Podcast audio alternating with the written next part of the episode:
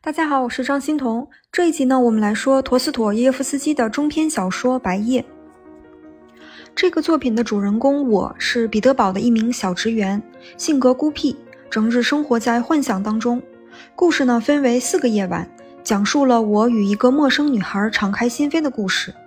我们先来看第一个夜晚，这是一个美妙的夜晚，星斗满天，清光四射。我想起自己已经在彼得堡住了八年。可没有一个朋友，城里的人不认识我，但我熟悉他们的面貌。似乎人们在成群结队地搬到避暑别墅，离我而去。在我回家的路上，街上空无一人。我突然看到运河的栏杆旁站着一个低声啜泣的女孩，于是我们两个孤独失意的人聊起天来。我对她说：“我已经二十六岁了，可无缘结识任何女人。我每天都活在幻想里。”我有好几次想跟街上的贵族女郎攀谈，想告诉她我的生命正在孤独中死亡。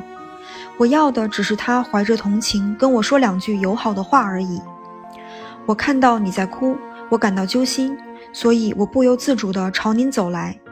我是个靠幻想过日子的人，我实实在在的生活少得可怜。我请求能和你多说说话。姑娘说：“我已经到家了。”明天晚上十点钟，我也会到这儿来，但我不是来和你约会的，我是为了自己的事儿。我也没有能说上话的人，给我出主意的人。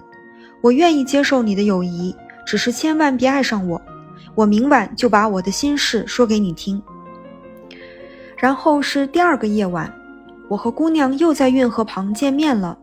姑娘名叫纳斯金卡，她对我说：“你跟我讲讲你的故事吧。”我惊慌地叫起来，说：“我没有故事。”姑娘笑了：“你没有故事，那你是怎么活下来的呢？”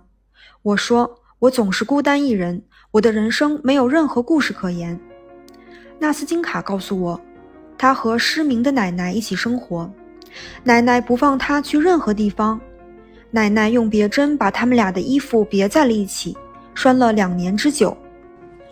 纳斯金卡问我：“说说你是什么人吧。”我说，我是一个怪人，一个幻想者。在彼得堡有一些古怪的角落，普照彼得堡的太阳照不到那些角落。似乎这些不起眼的角落有另一个太阳，角落里生活的人就是幻想者。白昼的光辉都不愿瞅一瞅角落里的人。一旦幻想者钻进自己的窝，他就像蜗牛一样，跟自己的角落长成一体。这个故事中的幻想者就是我自己。当我回到自己的洞穴，房间里黑了下来，我的心里满是空虚、忧郁、孤独又无所事事的生活会助长幻想，想象像火一样微微燃烧，像水一样徐徐沸腾。我们不满自己的命运，生活的萎靡懒散，但想象让我心荡神驰。这些幻影构成迷人的画面，画面的中央是高贵的幻想家本人。这是一种可怜又可叹的生活。一个人会自我欺骗，仿佛虚妄的幻想中有某种真实可触的东西。幻想者甚至发狂地爱着梦里的人，想象二人度过的时光和分手时的离愁别恨。我的一辈子就是这样过来的，我也将在幻想里结束此生。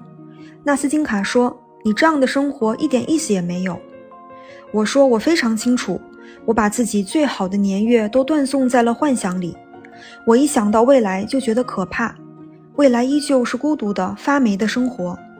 我觉得自己永远无法过上真正的生活。我已经丧失了同现实事物接触和辨别的能力。清醒是可怕的，其他人生活在现实里，他们的生活总是新鲜的，而幻想是暗影和思想的奴隶，它遮掩了太阳。你以为幻想总会在乏味中耗尽他自己，因为人会长大的，摆脱过去的思想，于是理想破碎，化为尘埃和瓦砾，最后再用这些瓦砾建立起新的生活。但幻想者却徒劳地翻捡自己的旧梦，在余烬中搜索一点点火花，把它越扇越旺，因为这火花里有让人热血沸腾、泪珠盈眶的东西。等幻想有一天枯萎了，一切就都归零的，而我从未真正的生活过。纳斯金卡听了我的描述，掉下了眼泪。他说：“这一切都结束了，你可以停止幻想了。我以后不和你分离，你的生活里有我了。我也和你说说我的故事，你帮我出出主意吧。”接下来是纳斯金卡的故事。纳斯金卡的父母早逝，他和奶奶相依为命，靠房租和奶奶的养老金生活。奶奶用一个别针把他们俩的衣服别在一起。纳斯金卡想方设法地离开他。他们来了一个新房客，是个外地来的年轻人。他借给纳斯金卡很多小说读，还要请他们去戏院看戏。纳斯金卡心潮澎湃，以为新房客会和他们走动得越来越勤，可事实并没有。他断了踪影，一个月只来一次。纳斯金卡像犯了相思病，变得坐立难安，期待新房客出现。原来房客在彼得堡的事儿办妥了，他要去莫斯科住上一年。纳斯金卡知道后悲伤欲绝。房客对纳斯金卡说：“他是个穷人，他们俩结婚的话根本无法维持生活。”纳斯金卡说：“愿意不顾一切跟他去莫斯科。”于是他们约定，如果一年之内房客能在莫斯科打下事业的基础，就一年之后来找他。整整一年过去了，房客又回来了。因为他在约定好的时间去到了他们约定好的熟人家里，但是他没有露面，也没有给纳斯金卡留信。今天已经是第三天了。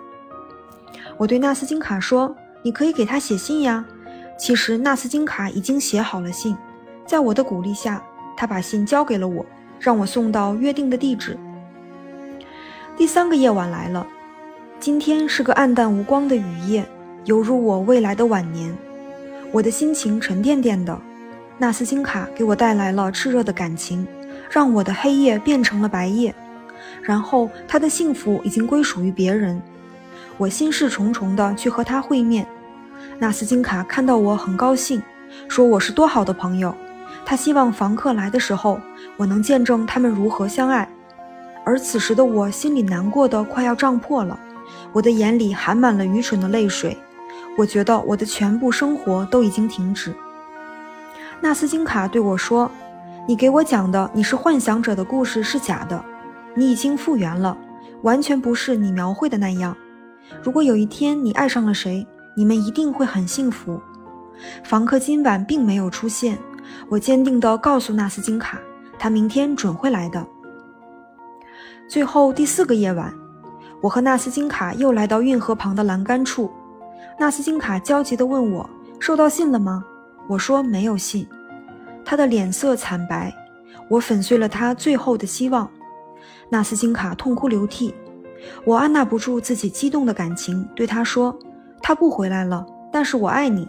我本来该保持这个秘密，和你继续做朋友，但我忍不住了。虽然我也不愿意给你添加烦恼。”纳斯金卡把头靠在我的肩膀，伤心地哭着。他擦掉眼泪，接着和我说：“他爱了这个房客一年的时间，但是房客最后没有出现，侮辱了他，伤了他的心。他看清了房客是怎样的人，也许一开始他就是自欺欺人。如果我愿意一直像这样爱下去，他愿意接受我的爱。”我幸福的哭了，我们又哭又笑，走来走去，活像两个孩子。我们聊着以后的生活，要一起去看戏。我们两个紧紧依偎在了一起。这时候，一个青年在我们身旁走过，注视着我们。没错，年轻的房客回来了。纳斯金卡从我怀里挣脱，向他扑了过去，然后像旋风一样猛地到我身边吻了我一下，一句话没说，又跑向年轻人，拉着他在我的眼前消失了。我的夜晚结束了，早晨降临了。我收到了纳斯金卡给我的信，求我原谅，说会永远对我怀有感激之情，说我是他永远的朋友。我反复读着这封信，周围的一切都暗淡下来。我看到了自己十五年之后毫无改变，唯有衰老的人生。但我不会责怪纳斯金卡，我愿他的天空永远晴朗，笑容永远恬静而明亮。因为他曾把一段幸福的时光给了另一个孤独的灵魂。这个故事的主角呢，是一个终日沉浸在幻想中的人，他已经彻底和现实脱节，因为清醒是可怕的，是苍白无力的。他只能躲在自己的幻想里，想象他一切不曾拥有也不会拥有的东西。这股热忱让僵滞的生命有了燃烧和沸腾的强度。太阳不曾照到他蜗居的角落，他是被城市遗忘的没有面孔的影子。和纳斯金卡的对话让主角与现实接近了那么一点点。它是比白天还要明亮的四个夜晚，哪怕幸福如此短暂，但至少他曾经来过。他们收到了彼此最真挚的祝福，就像书的最后一段所说的：“整整一段幸福的时光，难道对人的一生来说还嫌短吗？”好的，谢谢您的垂听，我们下期再见。